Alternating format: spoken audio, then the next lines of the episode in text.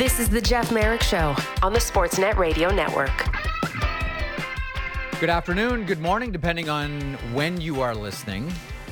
I guess where you're listening, either across the Sportsnet Radio Network or your favorite podcast platform, or on Sportsnet 360. We thank you for joining us for a, uh, another week here. A really busy week. It's sometimes a pretty heavy week coming off the passing of Adam Johnson on the weekend uh, to talking about, as we will here in a couple of moments, uh, the Vancouver Canucks just handing it to the San Jose Sharks last night, 10 to 1.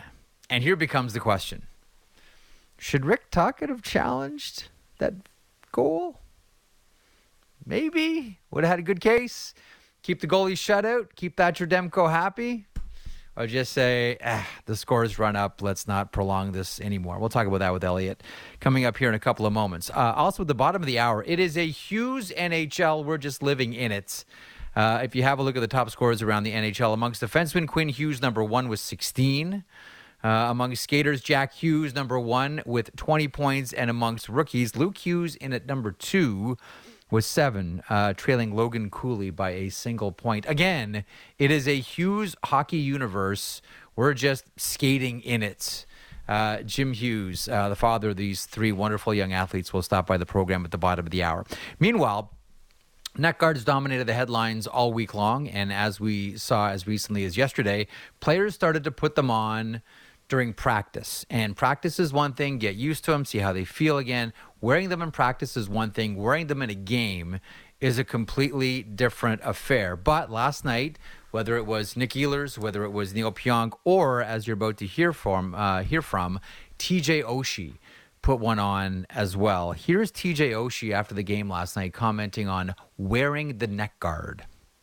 One of the first NHL guys to wear a, a neck guard in a game.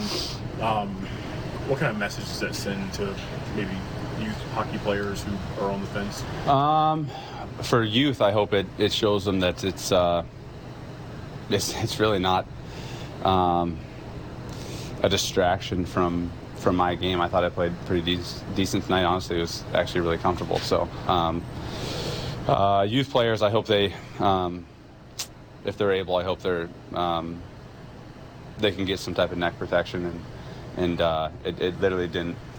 I didn't even notice it after one shift tonight. So. How about for the NHL guys? NHL guys, I think it's super important that they know that it's uh, it's going to be available.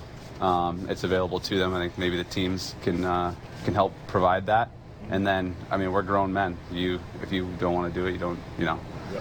Um, for at least now, um, middle of the season, I don't know if it's uh, necessary to mandate it, but um, you can make your own choices. I made my choice for for my kids and and uh, you know want to stick around for them. So um, just trying to decrease um, the chance of injury.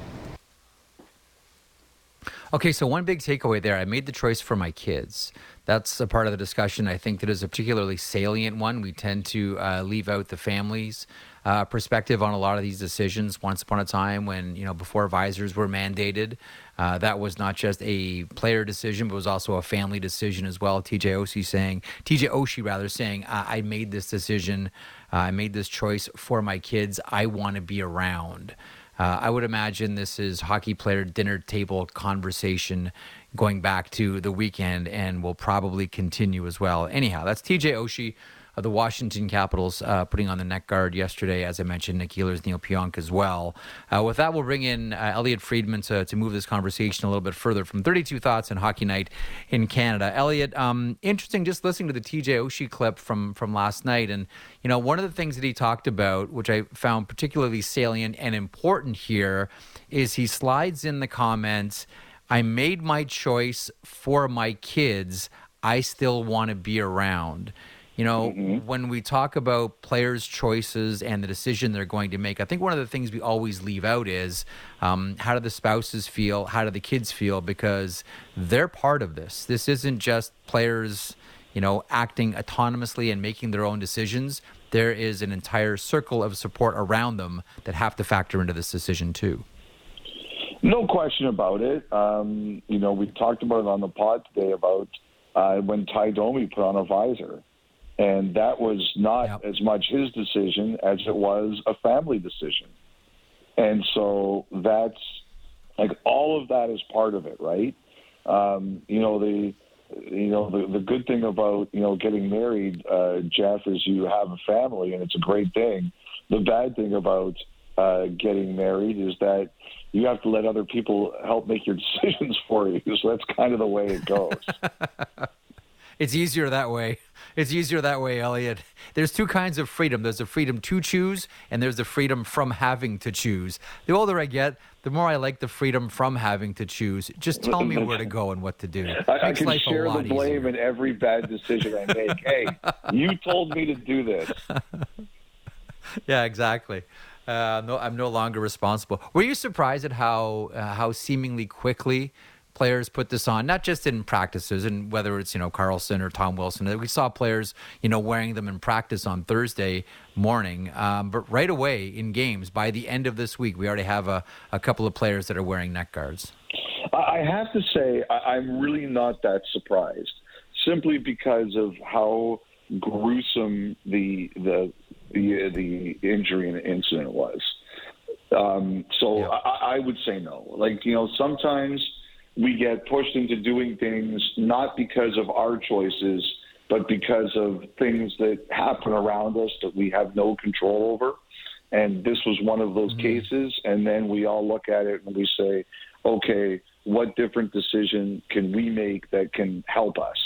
Or how does this affect us? Like, what is the what is the you know what are the consequences or what are the things we have to do to deal and in this particular case i'm sure that there's a lot of players who have families where someone said to them you know we this could be avoided or things could not be as serious if you wear this small bit of protection you know the the one thing that i thought was particularly interesting so there's three guys who wore it last night uh, Oshie did, Ehlers did, and uh, Neal Pionk did.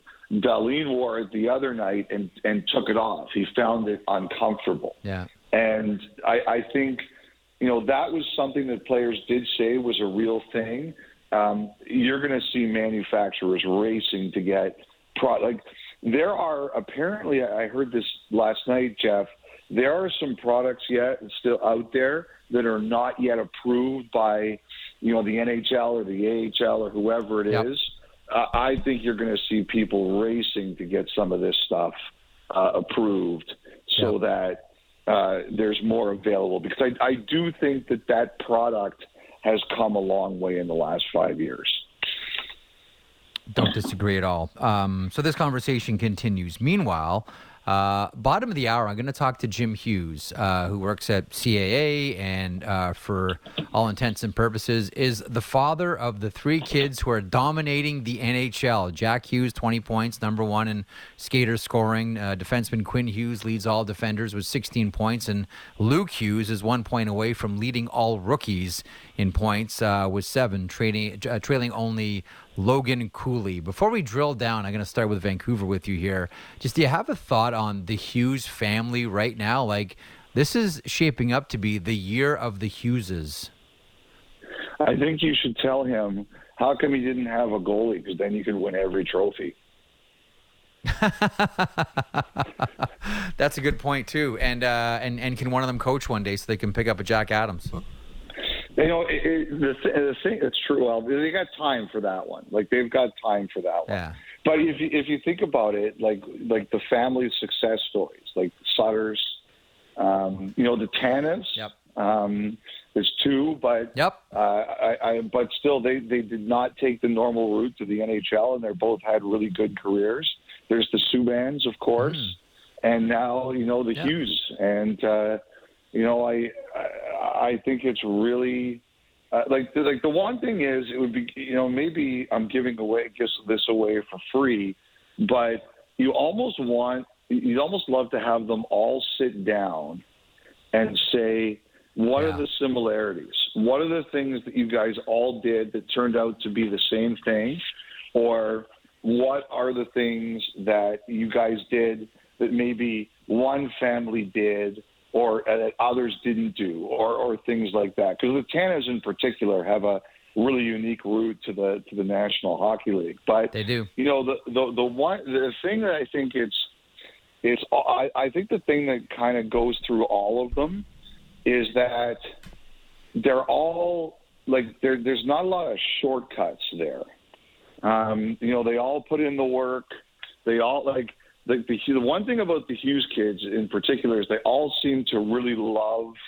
They're competitive in everything they do. They're against each other. Yep. They all put in the work. They find ways to make the work as as fun as possible, but they all put in the work. And uh, I think that's so important. Like, there's no shortcuts to greatness. It's about it's about doing the the same things every day. It's about being consistent. It's about showing up. It's about, okay, this is what I did wrong. This is how I'm going to fix it. You've got to enjoy it and you've got to love it. I'm not really sure you can be great unless you enjoy it and love it, but there's no shortcuts on that path. The, what's the old saying? There's no elevator to success. You take the stairs. Um, and that's the way the Hughes family has done it. And I think that's, you know, I'll get into this with Jim at the bottom of the hour, but they like they all compete really hard against each other. Like I know it's fun and yeah. good hearted and they talk about it whenever we talk about it the, at the players tour, but they compete hard against each other and it's a matter of pride to beat one another. Like that's the environment these guys have grown up in. And you know, last night, you know, we were, you know, watching that Vancouver San Jose game, and like you, wondering you know, is Quinn Hughes going to catch Paul Coffey and Tom Bladon, old Philadelphia Flyer defenseman, and, le- and Edmonton Oilers legend Paul Coffey, and actually catch or break the most amount of points scored by a defenseman in a single NHL game? And what did you think right? of before we get to who the, the right? talk? What's that? You okay? You were right? right, but that but I hate that. You, I hate that you were right because I like players that go for it. Like I wanted Tage Thompson last December against Columbus to go for it and break Daryl Sittler's record. I wanted Quinn Hughes last night to say, you know what, I got a shot at beating Paul Coffey and Tom Bladon, a record that stood for years and many think is is unbeatable. I got a shot here after a couple of periods. I need three more points, and, and I'm right there. And instead taking off the power play, defer, defer, defer, rag the puck, kill time. Like I don't know. I didn't I didn't like it for capital H hockey. I understood it for that game. I just there are some points where I think that we always talk about good of the game, but I think the game should have taken over. I firmly believe if you're in a position to break an NHL record, you don't take your foot off the pedal. You don't take your foot off the gas. You keep going. I didn't like Tage Thompson last year, and to be honest with you, I didn't like the decision yesterday with Vancouver and Quinn Hughes. You, know what I you know what I have an image of you right now. It's like you know your kids are both hockey players. Like how, how old how old are your boys now? Do you want me to say like a real age or sound like a douchey hockey dad? They're No, 13 uh, and 11, or as douchey okay. hockey dads say, I- I, got a can see- I 2010 see- to 2012. No, it's, it's fine. Either one, either one is acceptable. I could just see your 13 year old like going on the ice against some six year olds, teaching them how to play hockey, and they have a scrimmage. it's a hundred to nothing, and you're like, I want to win by a hundred and two. That's what you are. No, you know what I'm getting. You know, you know what I'm getting at though. Like when you're close to beating a record, like one that stood as long as this one has, much like the Sittler record that Tage Thompson, you know, had a legit shot at last Yeah. year. Don't you owe it to the game to kind of go for it? Like I don't know. Like, am I You too romantic about Like, hockey the- history? Like, it, like that's why I like. I'd like people breaking records. I, actually thought a lot about this the last time we had this conversation, and I, I, I, would say this. Uh, this is this is what I settled on, it's actually kind of interesting that this came up last night with with Hughes. In a ten nothing game, I wouldn't want to do it. I'll, I'll tell you that. I, I, I would not. But but in twenty years, if I never broke the record, and I looked at the record and said, okay, I had five points, and the, there's you know uh, there's Bladon and Coffey with eight. In 20 years, I might look back and say, you know what, I wish I'd gone for it that night. But in the in the moment, I, I wouldn't want to do it. And you know, I, I'll tell you this: I'm not. There, there's two things about talking Hang that on. did not. Yeah. One thing. Yeah. Do you remember the score of the Maple Leafs game when Sittler Yeah, set the record of ten points? You remember what the score? 11 Eleven to to four. four. You know, you know there was the the, the great. saving. uh, Dave Reece stayed in there. J- Uh, Jerry Cheevers put a towel over his head as if to say, Yeah. "Don't put me in. Let Yeah. Reece in to rot on all these goals." Yeah, it was eleven to four. You know that uh, just a funny story about that. Before I get to back to Vancouver, we did a, a school project once, and uh, I remember Yeah. I was like in grade three or four, and it was not long after Sittler had set that record, and the the teacher uh, gave a bonus question. He said, "What was the final score in the game where Daryl Sittler got ten points?" Like it, it was just a bonus question, and uh, and a buddy of mine put nine to two, and the teacher failed him. Yeah? like it was a joke. He changed the grade later, but initially he put an F on it. That's he awesome. said Daryl Sittler got ten points. How could the score be nine to two? anyway, Was that? Hang on, hang on. Was that Vashi Nedomansky, uh, Big Ned's that Big no, Ned's kid that you went to school with? actually. No, it, it wasn't. It was another Okay. kid in the class. It was just really funny. I remember. It was, Okay. It was how could the score anyway. The thing about last night is number one, I saw that power play in the third period. I saw Soucy out there. I'm like, okay, but like the Yeah. thing is, like you, like anybody who knows Rick Tocchet, that's like in his DNA. He there was no way he was going to run up that score. No way he was going to run up the score. And I'll tell you something else too. When it, that that San Jose goal, I think he wins that challenge. Yeah, I do I- too. uh, it- I do but- too. but it's like he's like uh, he- but Tocchet's looking at this and he's like it's ten to nothing. I am not challenging this. Like there's no way. And But, you know the hang funny on. thing is But too. what- hang on. I know I know what you're going to say. It's a shutout. I know. I bet you he probably Yeah, what's the about what's- for one second. what's he goes, the- "It's a shutout," and then he's like, What's- "It's ten nothing. No way. No way." What's the mo- okay? At that time, what's the more important number, the ten or the zero? To Rick I think I think for half a second, maybe a bit more, he thought about the zero. I, absolutely, I like Yeah. like Demko. Like you you saw Demko's reaction. Like I bet he he right away. He's like, no. Yeah, he was like, Yeah. "This is interference. Demko's like, no, no it's a shutout. Yes, I, you know, and I get it. I probably, I, I, I bet you on some level, Demko wanted him to challenge that. Not even on some level, I bet Totally. you Demko wanted to challenge that. But Tocchet, I- and, I and I guarantee you, looking at the face of Tocchet, he's like for half a second or a second, he's like, "That's no goal," and then he looked up at the scoreboard. He says, "I- "I'm not, I'm not doing this." And you know why he doesn't do that? Because of Dave Quinn. Like that's a coaching fraternity thing, and he knows what's going on on the other bench, and he's like, I am not, I am not. He like because every coach knows there's going to be a day when you're on the other end of that score, and you're like, I don't want that done to me. I'm not doing it to somebody else. Jeez, I don't know. I, I a, a big part of me is like, look, it's already it's already ten nothing. I just I just want I just would love love to have had the debate around. I mean, you can have it anyway because you didn't call it. I just would have loved seeing a coach's challenge at ten nothing to get a, to get a goal off the board. No, there's no way. Um, okay. that. Now I will Come- say this: Demko, if in 15 years from now Demko is one shutout behind Marty Brodeur, this is going to be a Oh, big debate. oh. Yeah, bookmark this one, folks. Bookmark this one. Okay, so that's one coach. Uh, let's rewind to another coach yesterday. We're there was Rick Tocchet and how best he team, felt. the Vancouver Canucks. Well, do you want to do a couple? You want to talk about Pettersson? You want to talk about Boeser with three points? You want to talk about JT Miller? You want to talk about uh, Elias Pettersson with three assists? Or do you want to move along here? Well, the only thing I want to say is: Is there a team in the league right now whose best players are better than these guys? No, all their best players are playing out of this world. All of them. All the best guys You are know, the I. I was thinking maybe Vegas, maybe Boston, but uh, I don't know. Not like this. Not like not this. Like this. Not like this. Yeah, yeah. Va- no, Va- Va- Vancouver is the team where the best guys are performing like the best guys. Um, meanwhile, let's get back to coaches here.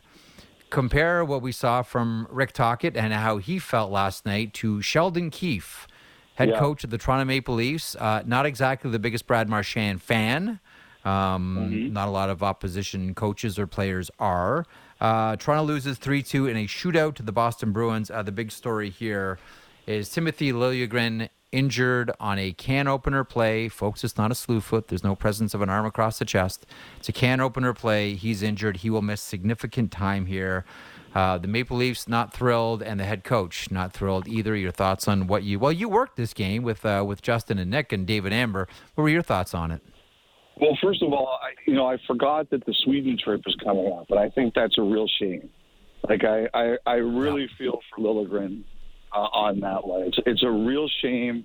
Um, I can only imagine the excitement that he's feeling going back home to play in front of his family and you know that that injury happens. I I, I really feel for him. Um, look, like you know, Nick and I debated last night.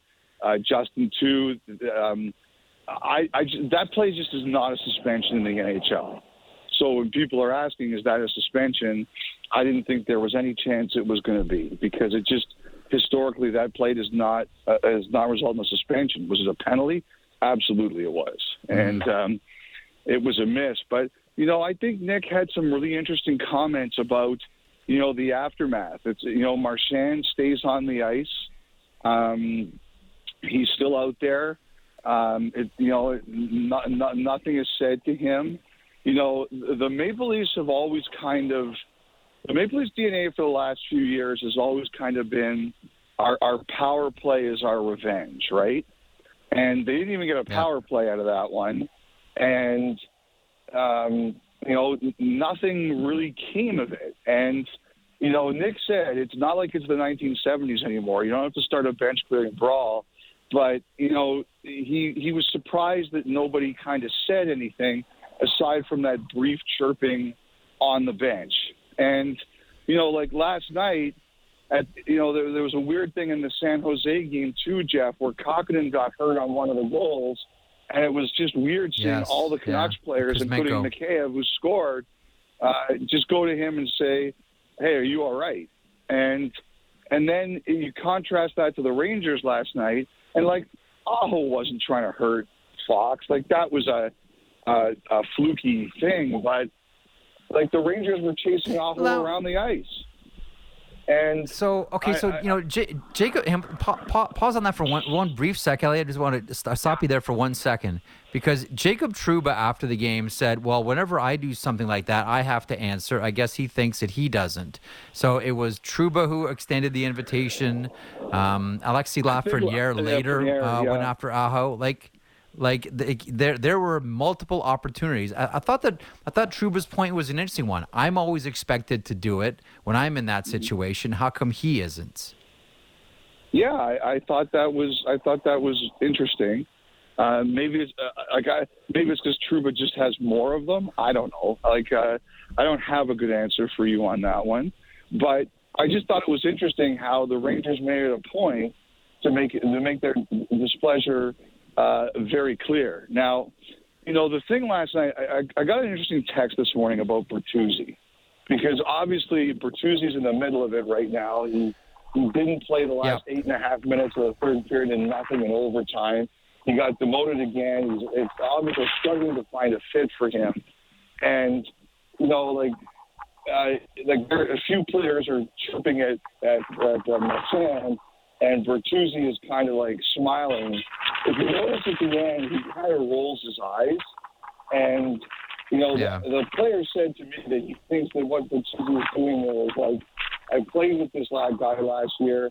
I really like him, but I can't believe what he gets away with, and then he just rolls his eyes. So I did have one person mm-hmm. reach out to me and say, don't think that Bertuzzi's look is being interpreted fairly. But there's no question that I, I think it's going to be really interesting to see, Jeff. Like, is there a, a conversation internally about is this the way is the power play is our revenge still the way we're going to do this? Because like Nick wasn't the only guy who felt that way last night. I think there's a lot of people who felt the way Nick did, and um, you know they almost came back yeah. and won the game, but I think the injury and the fact there was no penalty left a really sour taste in people's mouths about how everything was reacted to there. The uh, the other story with the Boston Bruins, or one of the other stories with the Boston Bruins, Charlie McAvoy appealing his four game suspension. He served one uh, last night, three more to go. You talked about this on the panel last night, appealing this mainly because Oliver Ekman Larsson is back, unlike the Rasmus Andersson situation where yes. Patrik Laine was hurt and missed games. Yeah, I, I think that's the reason because I was given a bit more information as the night progressed. Is that initially I think the plan was that that was not going to be appealed, but then when Ekman Larsson played last night for the Panthers, uh, it was the decision was changed apparently. So, look, like one of the reasons that Andersson's suspension held up for the four games is because of Laine's injury, and that's you know, and, and, which obviously has turned out to be a, a pretty significant injury, unfortunately. Um, and so, I, I think what they're probably going to argue, it sounds to me like to say, look, it, it wasn't as serious. The player wasn't as badly hurt so we'll see if they can knock a game off or something like that. You said this the best. You yeah. can't see the commissioner, um, you know, t- pulling the rug out from yeah. underneath George Parros. I agree with that. I assume it'll go nowhere, but I think that's the rationale. Uh, really quick, remember two nights ago when uh, Jake Oettinger made 47 saves against the Calgary Flames? Yep. Do you remember last night when Scott Wedgewood made 46 saves against the Edmonton Oilers? Can you think of two teams that did not need to see back to back red hot goalies more so than Calgary and Edmonton? Because that's what they both got this week from the Dallas Stars. Well, I, I think that. Uh if there's one thing the Oilers needed, it was Sam Gagner to shoot more last night. He was the guy who was figuring it out. no kidding. Uh, that, you know, great. Like the, you know, Edmonton, I didn't think that depth scoring was going to be a big problem for them, but they're not getting a lot of help there. Like we've talked a lot yeah. about Calgary, and you know, I, I think it's really interesting. You know, the Flames they they they've given Zary a chance. Now they're getting, giving Pospisil a chance. Um, I think Calgary is going to try to find out what it's got in its organization here, which I think is the the really smart play. But I, I am astonished mm. that just the Oilers are not getting any depth depth score. Uh, sticking with that Minders again, one one more final point here. I know I got on about this with uh, with the New York Islanders, but you know Varlamov with another shutout. You know the Washington yep. Capitals specifically at the beginning of that game yesterday were just all over the Islanders. Uh, yep. Not the best game for Darcy Kuemper. Uh, the Islanders end up winning this one three nothing. Um, we talk about goaltending combinations, and Boston's got a great one. Uh, you throw the Islanders into that mix as well. The Varlamov Sorokin tandem right now amongst the best in the NHL. And front and center yesterday, uh, Semyon Varlamov, his second straight shutout. I guess this is going to be the mo for the uh, for the Islanders this year. You know, score two goals, maybe three, and uh, hope that your goalie doesn't score let in more than one because generally and lately they don't. Elliotte, they don't. No, they don't. Uh, like that, that was wild last night. Like they, they got they closed the shots fourteen to two in the first period. It was two nothing Islanders. Like that. Yeah, it's crazy. Everything's you, going in on Kuemper. You, you, don't see that very often. Look, I'm you know the Islanders. Um, they they really believe in that duo, Sorokin and Varlamov. They like, and you know, I think a credit to Varlamov for recognizing what a good situation is for him too even though he's not the full time starter. Like he could have very easily gone somewhere else. And he said like that was always the Bob McCown lesson was don't screw with happy. And Varlamov is happy and he made it work. And I, I think that's credit to him and it's credit to what the organization's created uh, for him. Sometimes the like I find out there's a really interesting team to watch because I think sometimes that those guys are shackled a bit, but um, Yep. Boy, like they, like they, they, like you talk about a team that understands roles and what everybody's supposed to do. That's them. Yeah. I don't think Bob McCown used the word screw either. I think it was another more descriptive no, word. it, it was another word, but you know, I, I know the line moves these days. Kids are exposed to a lot more words yeah. than they're used to. I'm still, I'm, I'm not sure what we're allowed to do on terrestrial radio. Yeah, I'm not sure about that one right now. Maybe one day, Elliotte. Maybe one day, but today is not that day. Uh, okay, enjoy the rest of your afternoon. Thanks as always for popping by at another great week of both radio and podcasts. And we will look for you Saturday on Hockey Night. You be well. All right, buddy. Take care, Jeff. Have a great weekend.